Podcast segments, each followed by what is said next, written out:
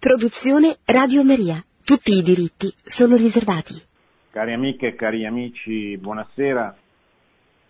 Nel tempo drammatico che stiamo vivendo con eh, l'Italia, ma il mondo oggetto di questo attacco portato dal, dal virus Covid-19, dal coronavirus, mi sembra importante richiamare le, le, iniziative, soprattutto le iniziative di preghiera che la Chiesa sta ponendo in essere per combattere e per fermare la diffusione di questo virus. Come sapete, domani grande festa dell'incarnazione, la festa che segna l'inizio di tutto, l'inizio della redenzione con eh, l'annunciazione dell'angelo che annuncia a Maria appunto il concepimento del figlio di Dio, la festa dell'incarnazione, eh, il Papa ha indetto una preghiera, una semplice preghiera, la recita del Padre nostro, a tutti i cristiani di tutte le confessioni affinché venga innalzato a mezzogiorno a Dio una preghiera al Padre che unisca tutti i cristiani nella supplica che eh, il, la malattia, il virus possa essere sconfitto, le, le persone ammalate possano guarire, le famiglie che rischiano di perdere il lavoro, di perdere la loro tranquillità, solidità economica possano essere risparmiate da questa prova e morti possano essere finalmente riconosciuti dai loro cari che spesso li hanno, non li hanno potuti vedere morire, non li hanno potuto neppure celebrare il funerale come, come sappiamo tragicamente è avvenuto in molti ospedali della nostra Lombardia. E, allora, e poi l'altra grande importante giornata di preghiera che il Papa ha indetto per venerdì 27 marzo alle 18, quando uscirà in piazza San Pietro deserta senza i fedeli che però potranno collegarsi con tutti i mezzi di comunicazione e dopo la preghiera rivolta a tutti i cattolici eh, benedirà urbi e torbi il mondo, tutti i fedeli cattolici nel mondo con il Santissimo Sacramento e eh, questa preghiera sarà, a questa preghiera sarà annessa anche la facoltà di ricevere l'indulgenza plenaria ma sono tantissime le iniziative che la Chiesa universale sta mettendo in essere per combattere questa malattia che, non dimentichiamocelo mai, certamente è una malattia che va combattuta sul piano della medicina, che va affrontata sul piano della scienza per cercare il rimedio che può essere eh, un vaccino che si spera di trovare il più presto possibile. Ci sono poi le preoccupazioni di natura economica perché se è vero come sembra che l'unico modo per fermare la diffusione di questo virus sia quello di invitare la gente a vivere in casa, a, usci- a non uscire di casa perché il contagio avviene attraverso il rapporto uomo a uomo, questo comporta uno stop per tutte le attività commerciali, economiche, industriali, eccetera, con le conseguenze economiche che tutti possiamo immaginare. Sappiamo che eh, andremo incontro a un periodo di grande difficoltà economica, di grande recessione, di grande sofferenza dal punto di vista economico. E quindi anche a questo ci, ci dobbiamo preparare con, con, tutte le modalità eh, tecniche, economiche, finanziarie che possono servire per, eh, per combattere anche questa, questo aspetto della, della guerra contro il virus. Tuttavia non dobbiamo dimenticare che c'è una dimensione spirituale de, della battaglia. Il virus, come ogni malattia, non viene da Dio, ma viene dal demonio. La malattia entra nella storia attraverso il peccato. Il peccato originale è la conseguenza della ribellione di Dio, della ribellione dell'uomo a Dio, con il peccato di Adamo ed Eva. La malattia nella storia, il peccato, nel, è la conseguenza del, del peccato, la malattia che diventa malattia sociale, che diventa epidemia, pandemia come quella che abbiamo di fronte oggi, ci ricorda le grandi malattie che hanno attraversato la storia, dalla peste, dal, al vaiolo, alla spagnola, alle febbri prima della scoperta degli antibiotici, eccetera, che hanno decimato eh, nei secoli passati la popolazione perché erano come quella di oggi, una malattia che all'inizio non si, si comprendeva e quindi non si sapeva come fronteggiarla, come combattere. Quello che è certo è che eh, la malattia è una conseguenza del peccato, non è come qualcuno dice in modo sbagliato, ponendo in maniera inadeguata termini della questione, cioè non è Dio che castiga, quasi come se volessimo trasmettere un'idea di un Dio senza misericordia, senza amore per gli uomini, pronto a castigarli come un vecchio arrabbiato, ma è l'uomo che si castiga. Cioè è l'uomo che ribellandosi a Dio e avendo introdotto il peccato nella storia subisce le conseguenze eh, del peccato. Dio permette questo e Dio lo permette sempre in previsione di un bene più grande, perché solo Dio è capace di scrivere diritto sulle righe storte.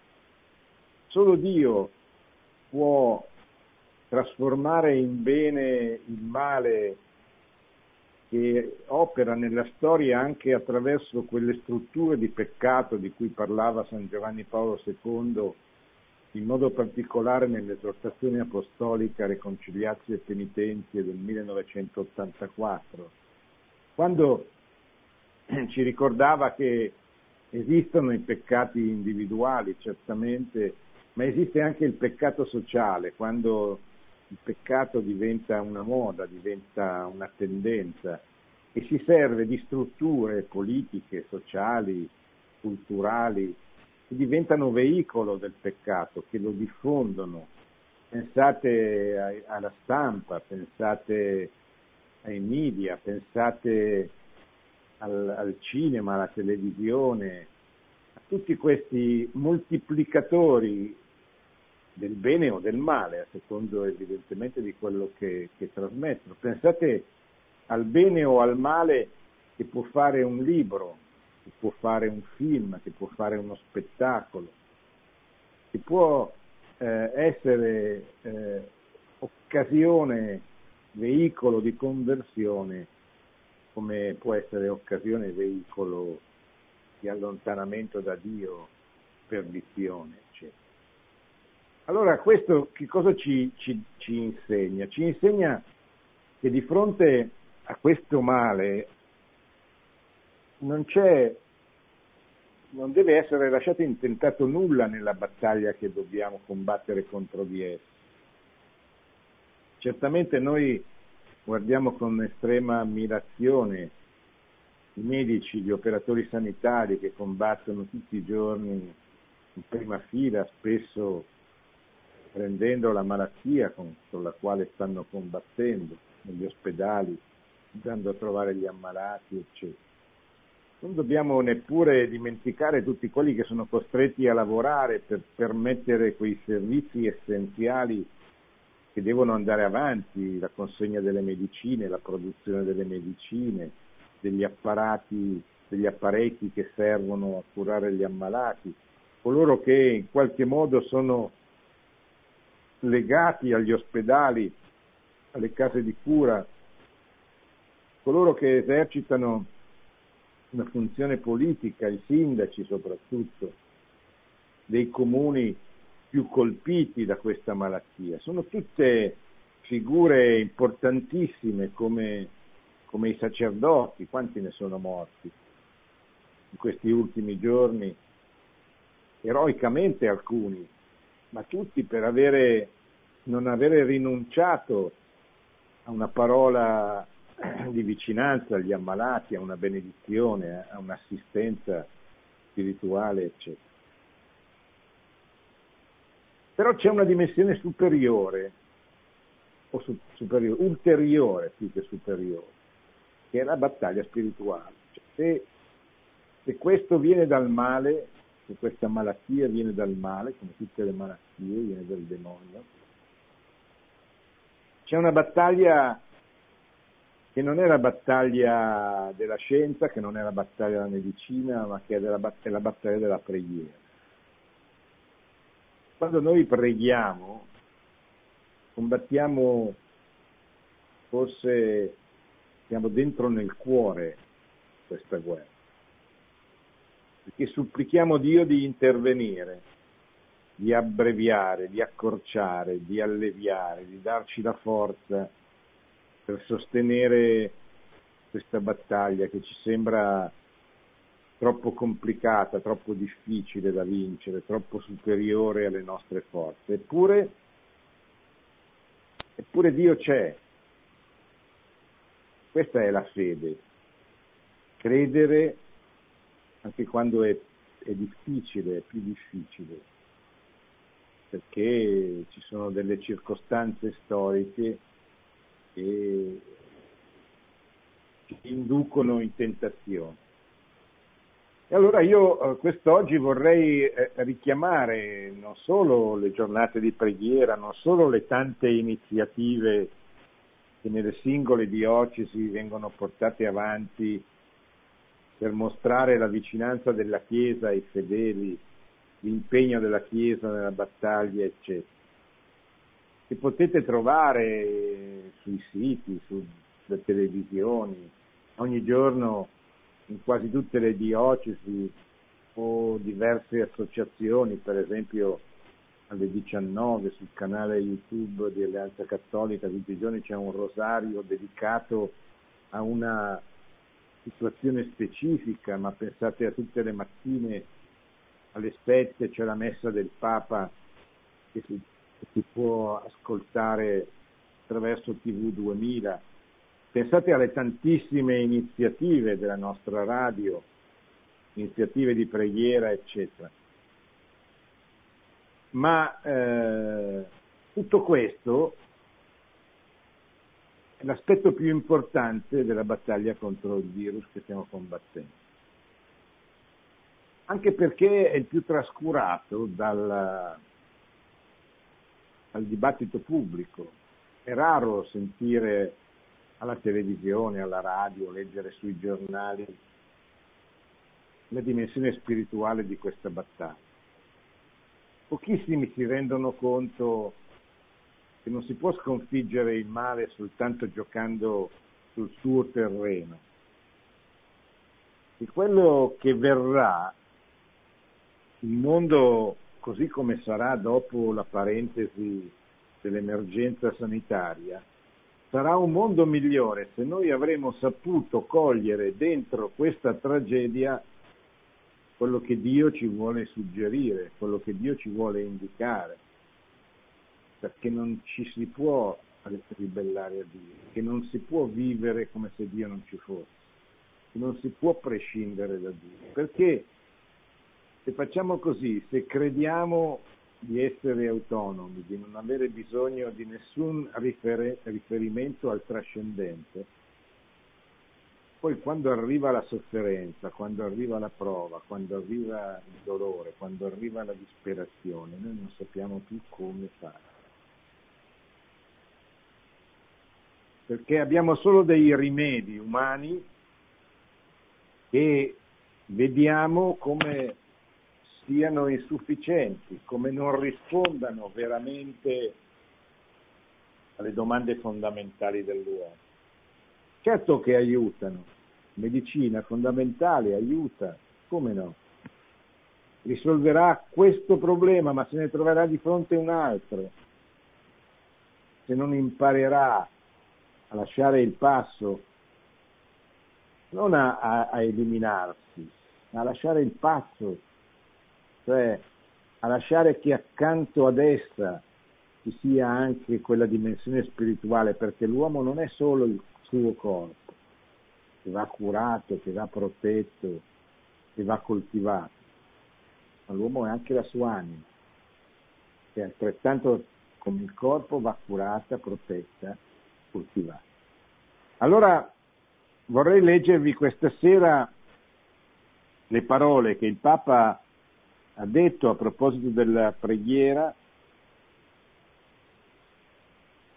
ieri mattina durante la messa del lunedì di lunedì 23 marzo, celebrata alle 7 nella, nella casa dove abita a Santa Marta.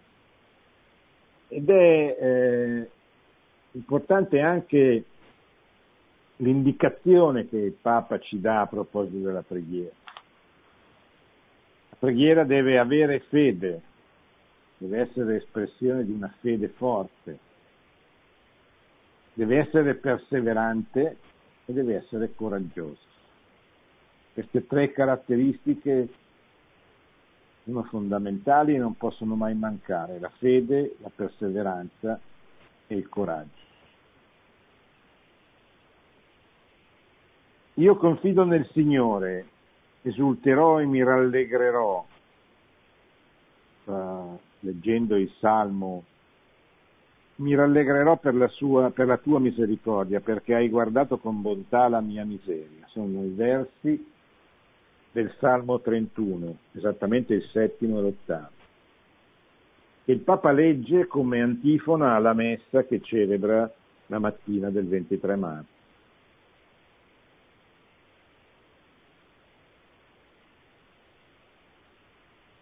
In modo particolare questa messa il Papa l'ha voluta dedicare, io ho fatto un cenno prima, a tutte le persone che a causa della pandemia stanno perdendo il lavoro e quindi stanno incontrando dei gravissimi problemi economici, perché non possono lavorare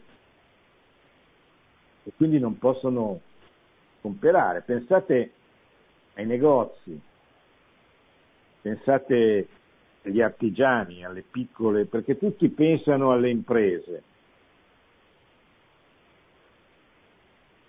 E va benissimo, perché nelle imprese lavorano decine di migliaia di persone, ma pochi pensano ai negozi, pochi pensano agli artigiani, pochi pensano alle partite IVA, a chi non fattura, quindi non gli entrano i soldi non ha la cassa integrazione, non ha gli aiuti che hanno tanti lavoratori dipendenti che certamente sono preoccupati, ma hanno in qualche modo hanno dei, dei salvagente, dei paracaduti.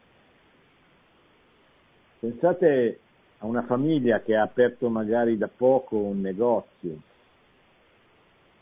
che, non ha, che, non, che paga l'affitto e si compera da mangiare con quello che riceve, che incassa giorno per giorno. Immaginatevi che questa famiglia da un, al, da un giorno con l'altro non possa più incassare. E immaginatevi una famiglia che ha un negozio da vent'anni, che presumibilmente ha messo via dei soldi, ma immaginatevi una famiglia che ha un negozio da due mesi, sta pagando l'affitto, che sta pagando il mutuo, si ha comprato i muri dentro i quali c'è il negozio, si deve pagare i fornitori e che non vende più. Allora, quante di queste persone sono in difficoltà? E non vedono la via di uscita perché non hanno paracaduti, non hanno nessuno che gli dice vabbè ma io per tre mesi ti do. Allora il governo pensi anche a queste situazioni, pensi alle famiglie, pensi alle piccole imprese, pensi agli artigiani, pensi ai negozianti, non pensi soltanto a chi ha dietro una forza, una potenza di fuoco per farsi sentire, come per esempio chi ha dietro il sindacato, o delle forti, potenti categorie organizzate in ordini professionali, eccetera. Ma pensate a chi è solo, a chi vive esclusivamente del suo lavoro, che rischia, fa rischiare con essa, con, con lui, tutta la famiglia. Il Papa a queste persone si rivolge, dice pregherò per voi in questa celebrazione, in questa messa. Francesco ha centrato la sua meditazione nell'omelia sul passo del Vangelo di Giovanni, invitando anche a pregare con fede, perseveranza e coraggio, soprattutto in questo periodo difficile per le limitazioni dovute alla lotta contro il coronavirus. Questo padre, dice il Papa, chiede la salute per il figlio, rileggendo il brano evangelico che racconta la guarigione del figlio del funzionario del re. Papa sta parlando di quella famosa conversazione del Vangelo quando il, il soldato romano chiede, il funzionario romano, il soldato, insomma, ufficiale romano chiede a Gesù di intervenire per salvare suo figlio. E il Signore rimprovera tutti quelli che stanno ad ascoltando, un po' anche lui, perché cosa dice Gesù? Se non vedete segni e prodigi, voi non credete. Ecco, quante volte noi possiamo, facendo l'esame di coscienza, fare nostre queste parole? Se noi non vediamo i risultati, ci scoraggiamo e smettiamo di pregare. Noi siamo un po' come uno che entra in un bar e chiede un caffè, lo vuole subito, se non lo vede si arrabbia. Allora noi siamo come quelli che entrano in chiesa e chiedono una grazia e la vogliono subito, non è così. È Dio che sa quando la grazia che noi chiediamo è utile e quando è utile. Poi la parabola va avanti, il funzionario invece di tacere e stare zitto va avanti e gli dice Signore scendi prima che il mio bambino muoia. Cioè lui insiste, dice io voglio questa cosa qui. C'è un aspetto positivo in questo, c'è anche questo, l'aspetto positivo è l'insistenza, la, lo vedremo poi, la perseveranza ma c'è anche questo aspetto, dice, questo qui proprio capisce quello che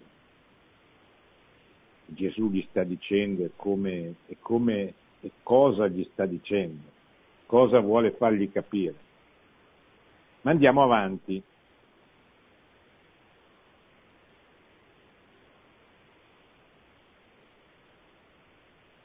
Gesù gli risponde, vai, tuo figlio vive.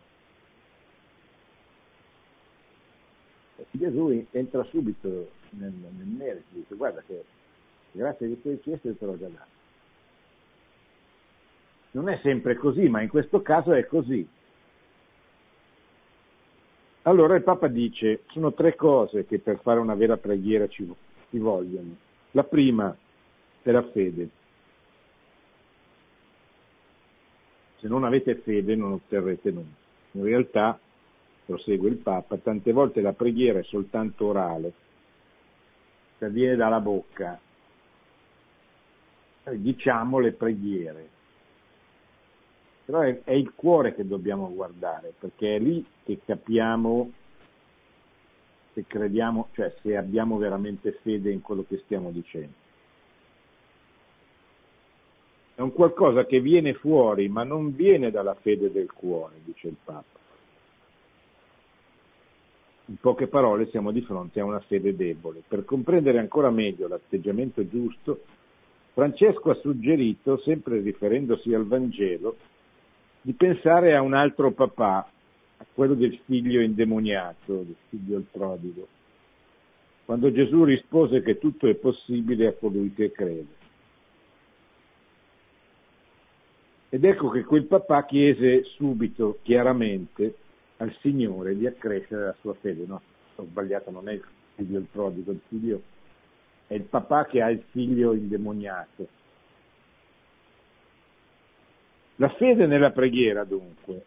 Bisogna pregare con fede, dice il Papa, sia quando preghiamo fuori, quando veniamo qui e il Signore è lì, ma ho, fede o è un'abitudine? Papa ci dà anche questo suggerimento per esaminare la nostra coscienza. Hai fede quando preghi? Oppure preghi per abitudine, c'è una buona abitudine, eh, per, voglio dire. Sono anche le cattive abitudini, questa è certamente una buona abitudine, però non è la fede. Fede è qualcosa di più, che va oltre l'abitudine. Proprio un atteggiamento del cuore, la convinzione che là dove due o tre persone saranno riunite nel mio nome, qualunque cosa mi chiederanno, io gliela darò.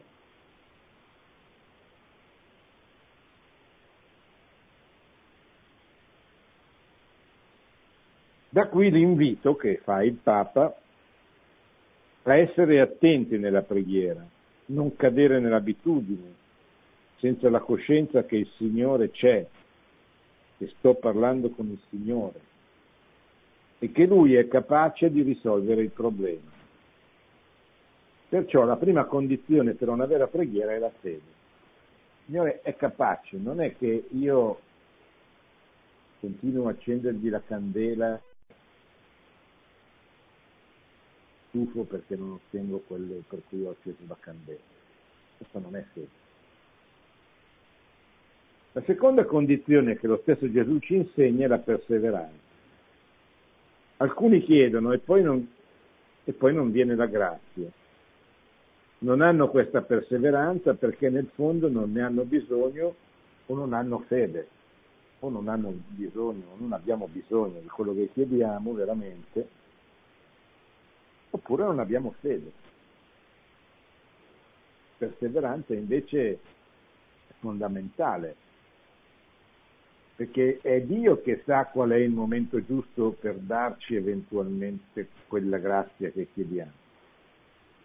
Così come possiamo anche chiedere una grazia che non è adatta, che non è che non serve alla nostra conversione, alla nostra crescita. Perché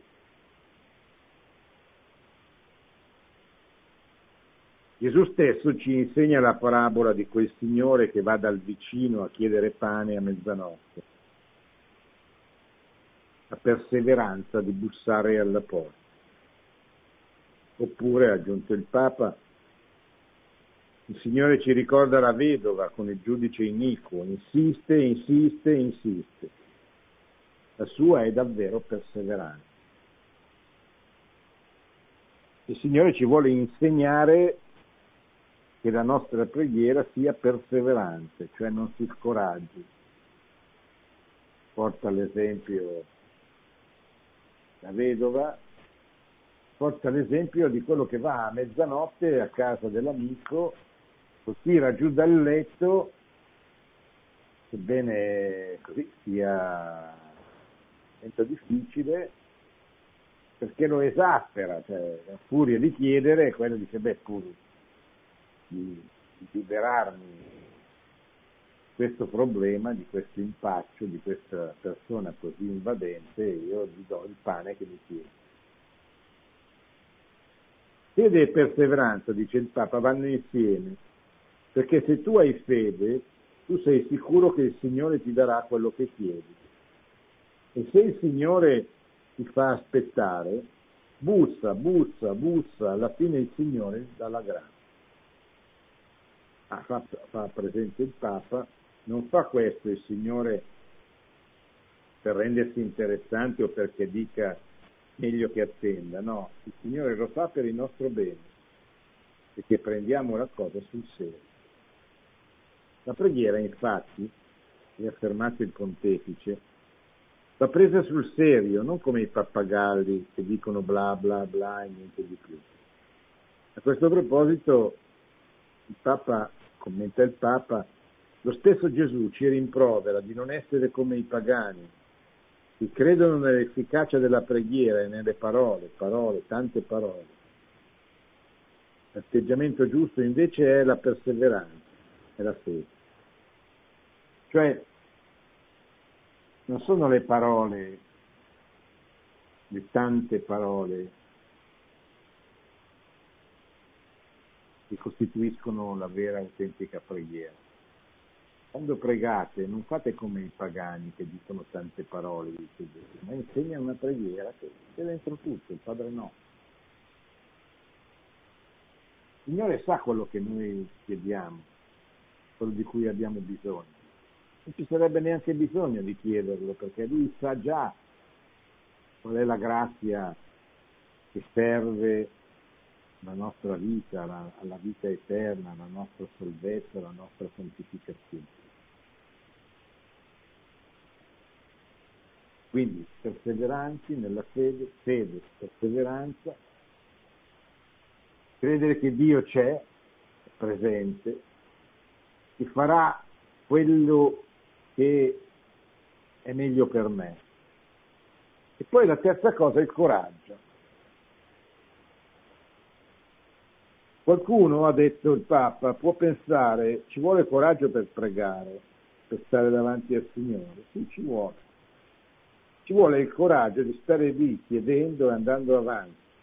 Anzi, quasi quasi, dice, non voglio dire un'eresia, ma quasi come minacciando il Signore. E, e il Papa fa l'esempio di Mosè, che davanti a Dio, quando Dio voleva distruggere il suo popolo per i suoi peccati, lui si fa l'avvocato del popolo dice no, io sto con il popolo. Tu non puoi distruggere, non distruggere il popolo, non distruggere il popolo e salvare me, cioè non puoi dire siccome tu sei stato fedele, allora io punisco solo il tuo popolo. No, io sono con il mio popolo. Mosè è molto forte in questo dialogo con il Signore. È veramente il protettore del suo popolo. Idem il coraggio di Abramo, quando negozia la salvezza di Sodoma. E se fossero 30, e se fossero 25, e se fossero 20, vi ricordate questa bella parabola? Abramo dice, ma no, ma non vorrei mica per 30 persone, se ci sono 30 persone tu distruggi, se ce ne sono 25, se ce ne sono 20, se ce ne sono 10, insiste, vuole difendere la sua città di fronte a Dio.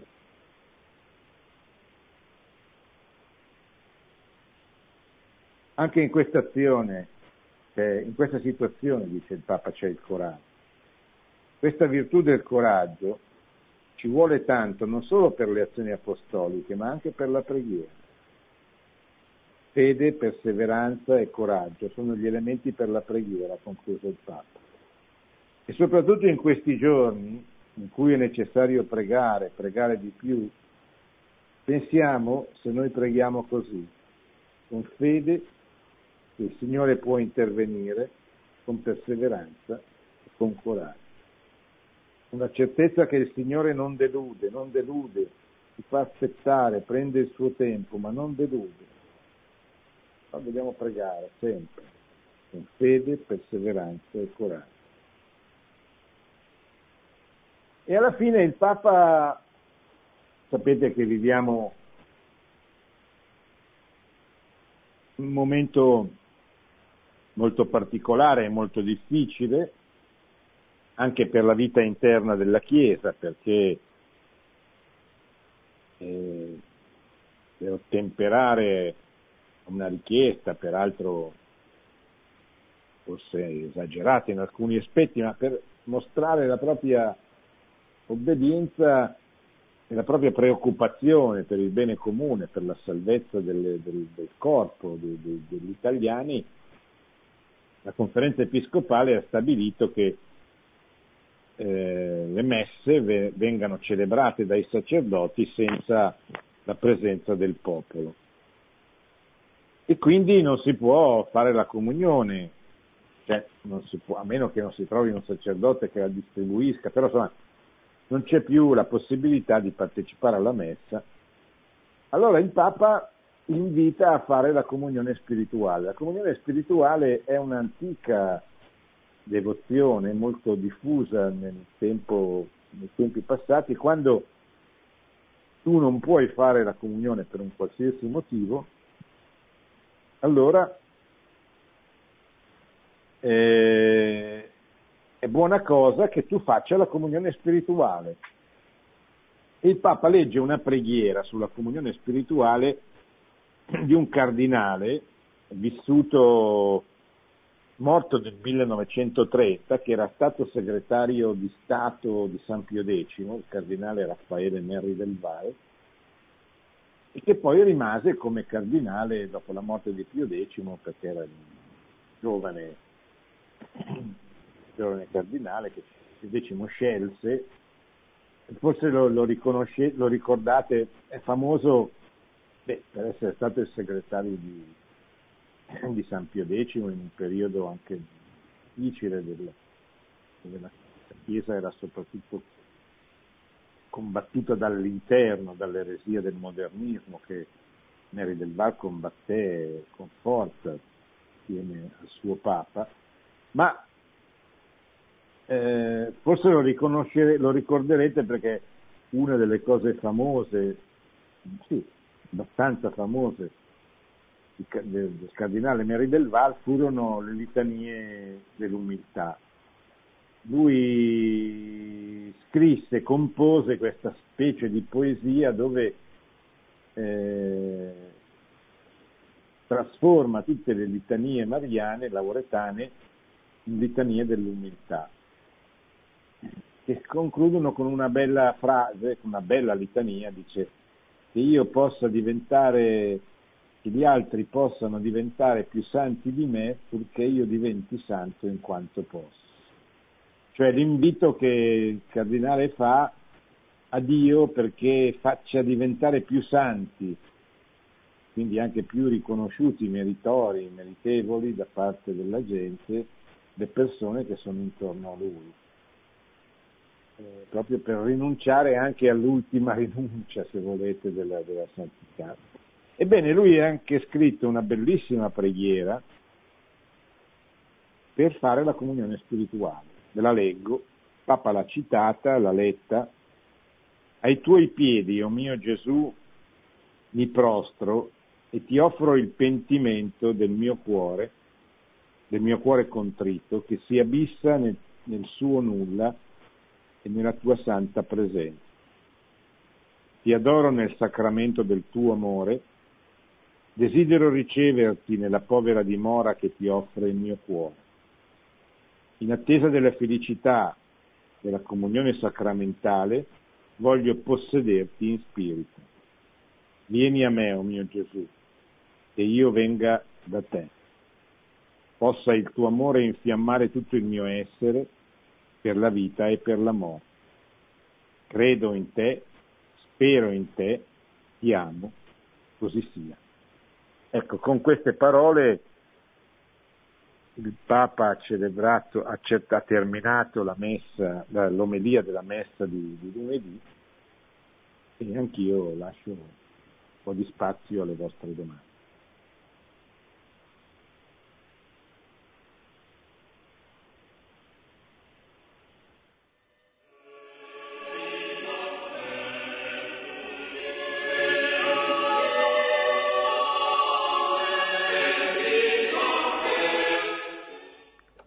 Qui Radio Maria apriamo i nostri microfoni ai vostri interventi telefonici. Il numero della radio è 031 610 610, prefisso dall'estero 0039.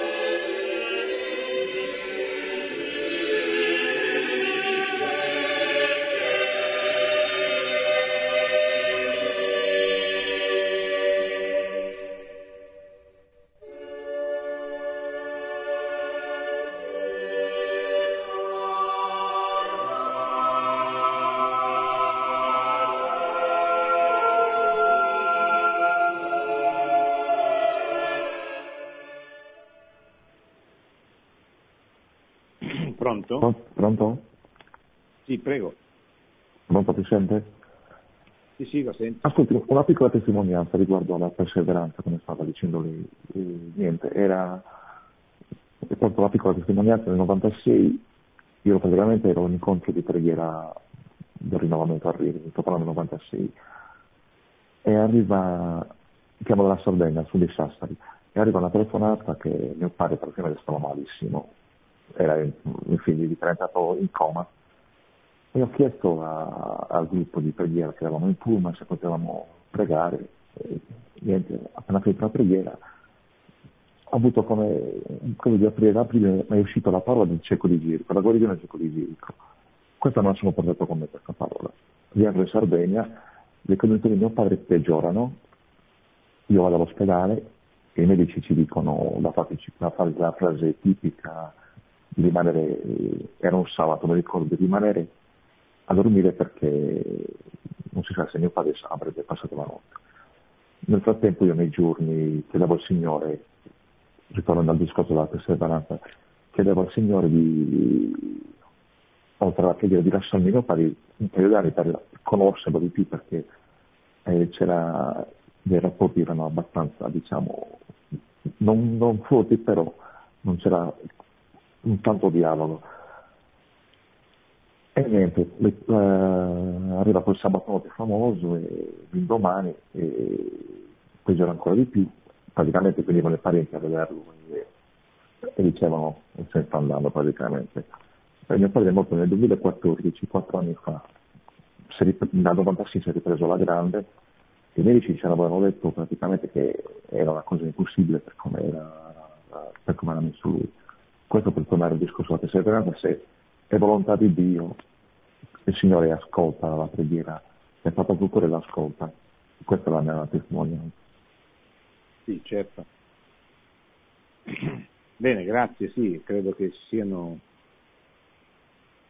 tante circostanze in cui la preghiera ha mostrato la sua capacità di, di suggerire, di, di, di suggerire di, far sì che Dio intervenga sempre che sia la sua volontà in una direzione piuttosto che in un'altra. Prego, andiamo avanti pure.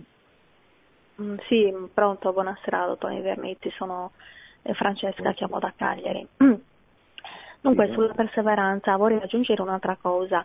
Eh, quando io prego, ma ci credo veramente eh, alla preghiera, alla, al desiderio che esprimo, perché a volte il Signore, forse la perseveranza è anche un banco di prova, perché non so, è capitato, mi è capitato che anche che anch'io ho chiesto qualcosa nella preghiera, però poi magari inizialmente non ci credevo, quasi un capriccio.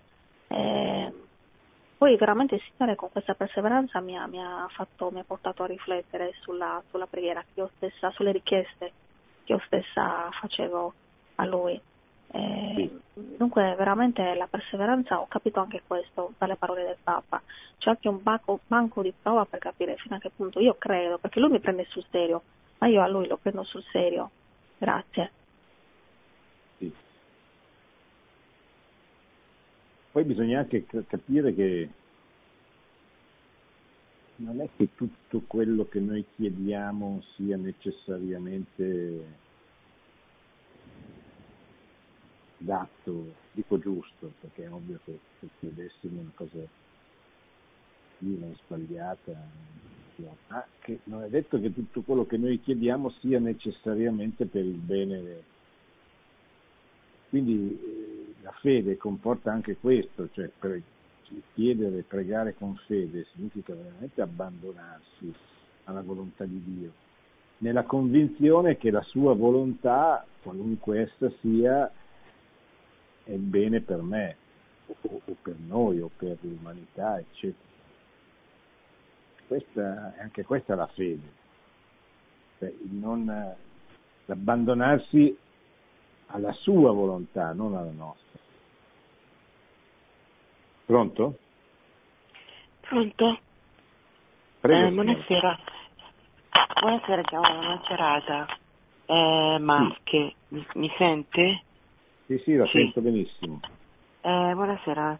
Senta, ehm, allora, io le volevo chiedere, ehm, io ho avuto diciamo, un passato un vissuto ehm, abbastanza doloroso, traumatico, fatto di perdite, lutti, incidenti, eccetera, traumi. Ecco, mm, io volevo chiedere questo, quello che io chiedo al Signore non è tanto cose materiali, oppure cioè magari voglio che guarisce mio fratello, oppure voglio questo, cioè io eh, chiedo, Signore, se ho questa croce, magari anche un male fisico, però dammi la serenità, la forza, la pazienza, eh, liberami dall'angoscia perché soffro anche un po', soffro di depressione, di ansia e vorrei, cioè, quello che chiedo al Signore è questo qui, cioè soprattutto la parte diciamo spirituale, la parte mm, psicologica, psichiatrica, spirituale, sì. che, mi, che, mi, guarisse dalla, da, da, quello che ha provocato i, tra, hanno provocato i traumi che ho subito, ehm, che mi ha portato diciamo, a dei attacchi, delle crisi depressive, ansia. Volevo sapere se questa è fede, cioè... Ehm, sì. Tante volte dico che cos'è la fede? Vede, la, cioè... fede? la fede è abbandonarsi alla sua volontà. Cioè, lei fa bene a chiedere la guarigione.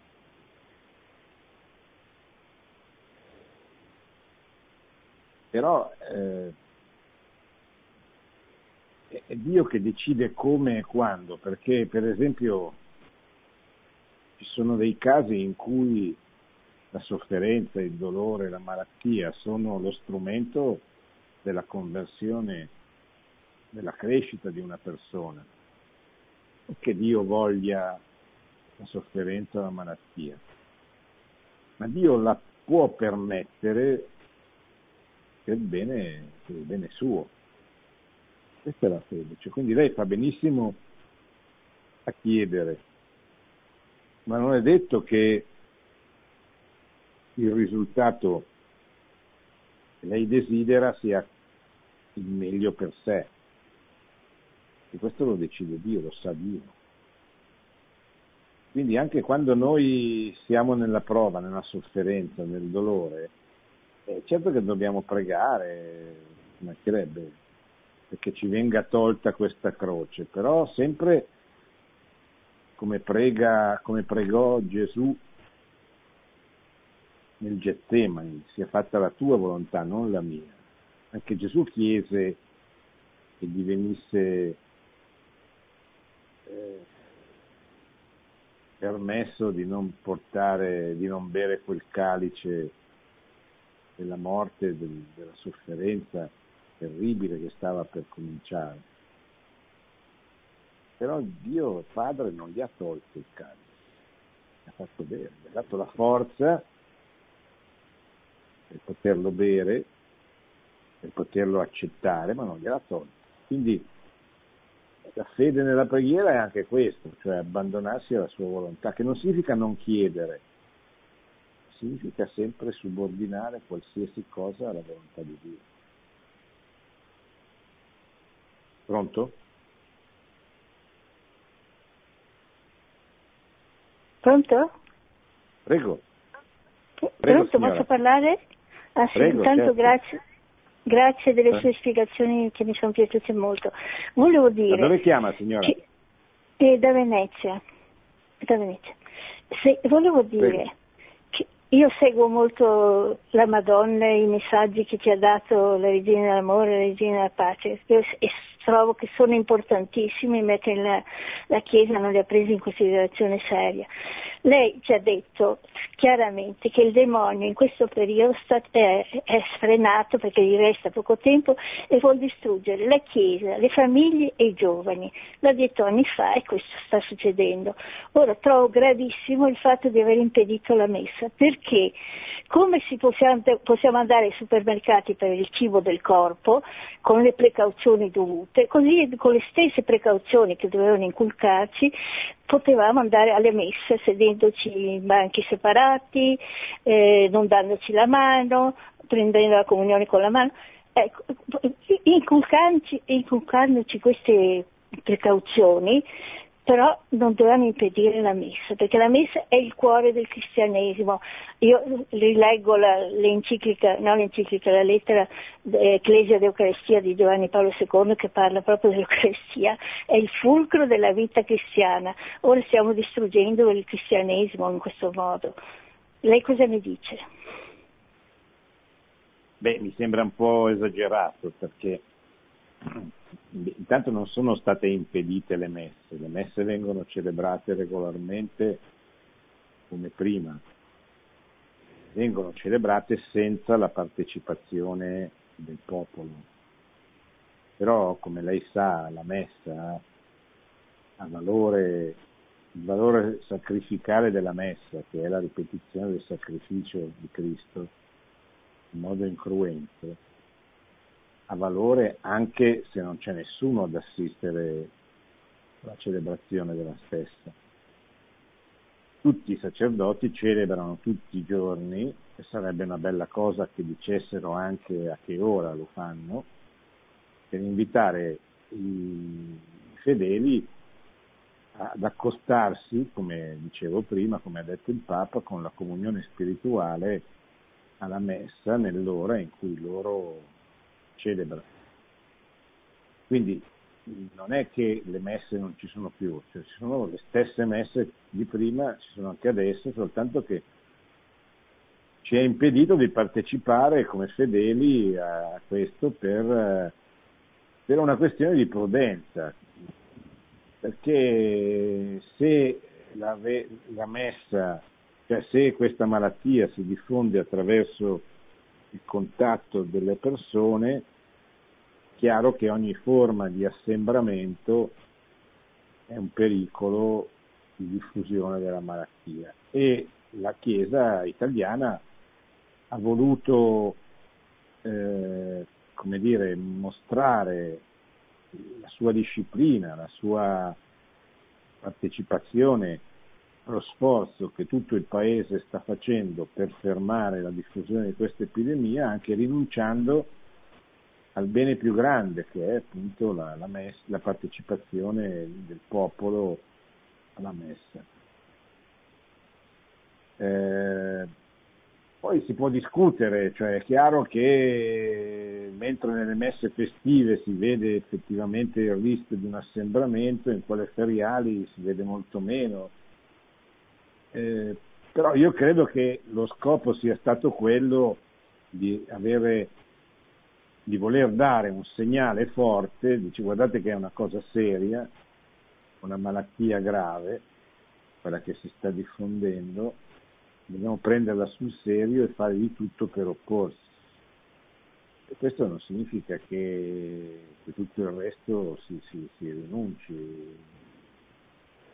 Chiese sono aperte, si può andare a pregare, si può unire in comunione con i vescovi, con il Papa che dicono messa tutti i giorni, con il sacerdote, con il parroco, se, se ci dice a che ora la celebra, eccetera ci sono altre forme, non, non vedo.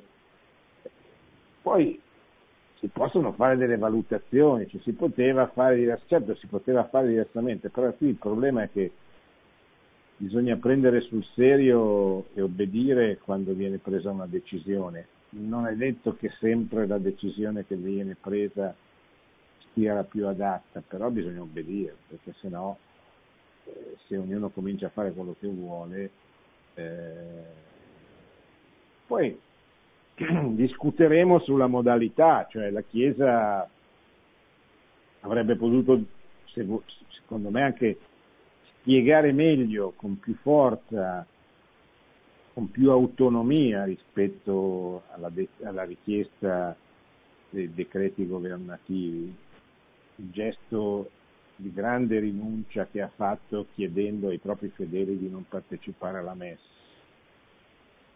Però ecco, adesso mi, mi sembrano dettagli ecco, su, rispetto al fatto bisogna prendere sul serio e moltiplicare le preghiere.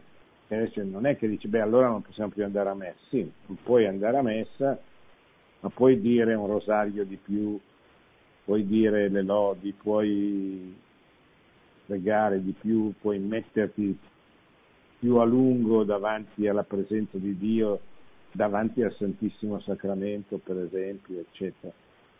Tutto questo noi lo possiamo fare, facciamolo, perché la preghiera è certamente, la messa è la cosa più importante, è il cuore della, della vita cristiana, ma non è l'unico modo per pregare. Pronto?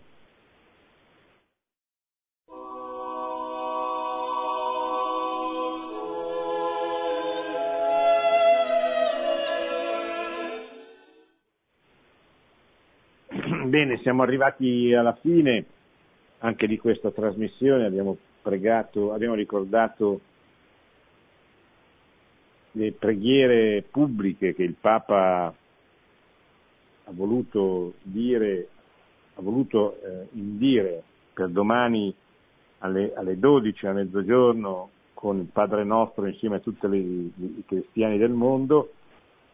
E venerdì alle 18 la preghiera con, che si concluderà con la benedizione Urbi e Torbi e, la, e la messa indulgenza plenaria in piazza San Pietro con l'appello rivolto a tutti i cattolici, ma soprattutto Papa ci chiede di pregare tutti i giorni, di pregare tanto, di pregare per tutti quelli che soffrono in questo momento. Ieri ha chiesto di pregare per le famiglie che rischiano di perdere il lavoro, di non avere la liquidità sufficiente, i soldi sufficienti per andare avanti, soprattutto per quelle piccole realtà di, di artigiani, di negozianti, eccetera, che possono trovarsi in una condizione economica veramente difficile perché eh, non entrano loro i soldi che servono per, per, vivere, per mantenere la famiglia, per mandare avanti l'attività, eccetera. Ecco, ricordiamoci di pregare, ricordiamoci che la preghiera può spostare le montagne, come ci ha detto il Vangelo, e che va fatta, come ha detto Papa Francesco, con fede, con perseveranza e con coraggio. Buonanotte e buona settimana. Produzione Radio Maria. Tutti i diritti sono riservati.